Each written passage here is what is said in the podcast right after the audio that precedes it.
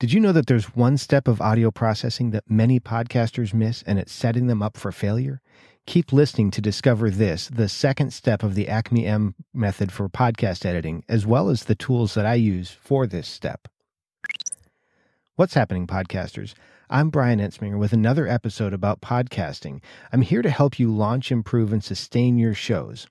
I've been producing podcasts for about five years, starting with my own show, which is the Engaging Missions show, and now also including client shows. But even after I had started editing for other people, I wasn't always happy with the results. I did the work and it was better than when I started, but I wasn't always super happy with the results. And I wanted to do a good job for myself just because I take a certain amount of pride in what I do, whether it's for my own show or for somebody else's show. I wanted to do a great job just because I take pride in what I do, but also I wanted to be responsible with my clients' shows. I wanted to do a good job for them to help them grow their audiences. Now, I realized that just having great audio may not make your show grow because you need great content as well, but I didn't want to do things that would distract from that. And sometimes I just couldn't figure out how to get things dialed in exactly. I knew that there was something that I was missing and I didn't know exactly what it was. So I knew that I needed to learn more and I didn't want to waste a bunch of time piecing things together. That's when I decided to invest in podcast engineering school with Chris Curran. And that is where I first discovered this step for podcast production that I was completely missing. I'm going to go ahead and share it with you today. As I was going through the course with Chris Curran, I discovered the second stage of what I'm calling the Acme M method. I picked up much of this fr- framework from Chris, and then I've made some tweaks. And this second stage the Acme M is conditioning and repairing the audio. Some of the things that you discovered in the first stage, the assessment stage of the Acme M method, are going to be addressed here. We're going to do things like noise reduction or perhaps correcting wild variations in loudness, removing clicks and popping P sounds and some stuff right there. We're not going to make cuts to the audio because we don't want things to be separate lengths or different lengths, but we're going to start taking out some of the stuff that we can fix right there. And there are a few tools that I use to do this. A couple of them I'm going to share with you today because they have been incredibly valuable for me and for other podcasters during this stage and you're likely not going to use your normal editing program here because that's it, it's some pretty specialized work that we're going to do here when we start talking about reducing noise or reducing reverb or removing popping Ps Some of that you can do within your regular uh, software, but you might need something specialized to do a great job of it.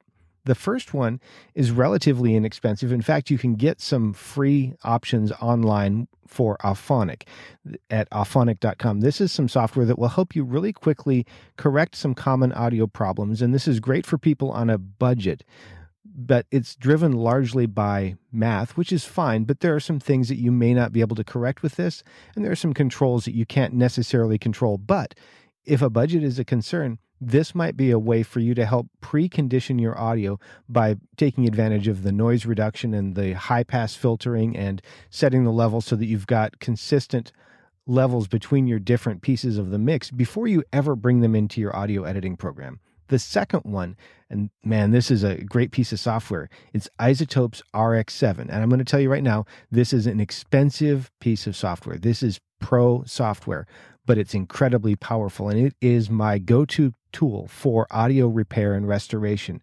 I use it for noise reduction. I do use it for loudness. I use it to fix things in the mix, to fix clipping and all kinds of audio problems. This this piece of software is incredible.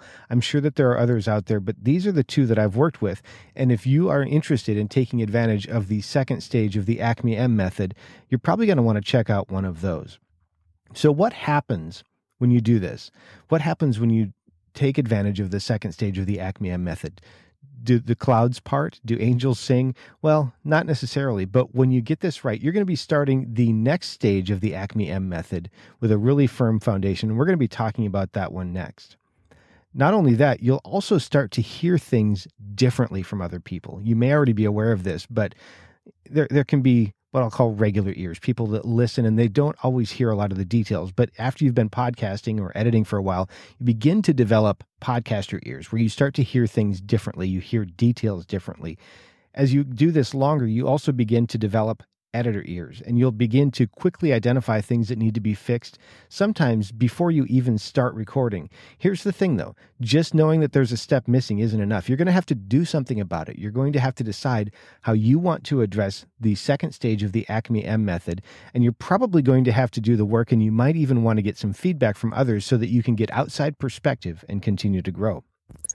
If you found this valuable, consider taking your learning a little bit further by attending the Christian Podcasters Summit.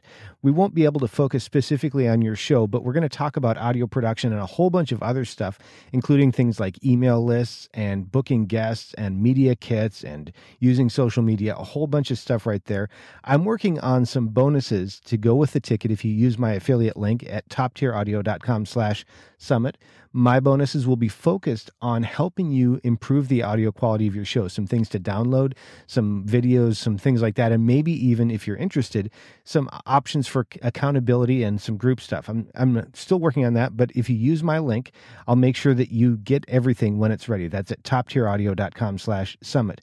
Or if you would like some one-on-one attention maybe you want to focus on a specific part of your show or how something could be made better or a particular hurdle that you're you're facing right now you can set up a consultation at toptieraudio.com i'd be glad to talk to you about your show and what we can do to make that better. Thanks again. Now go out there and make a great podcast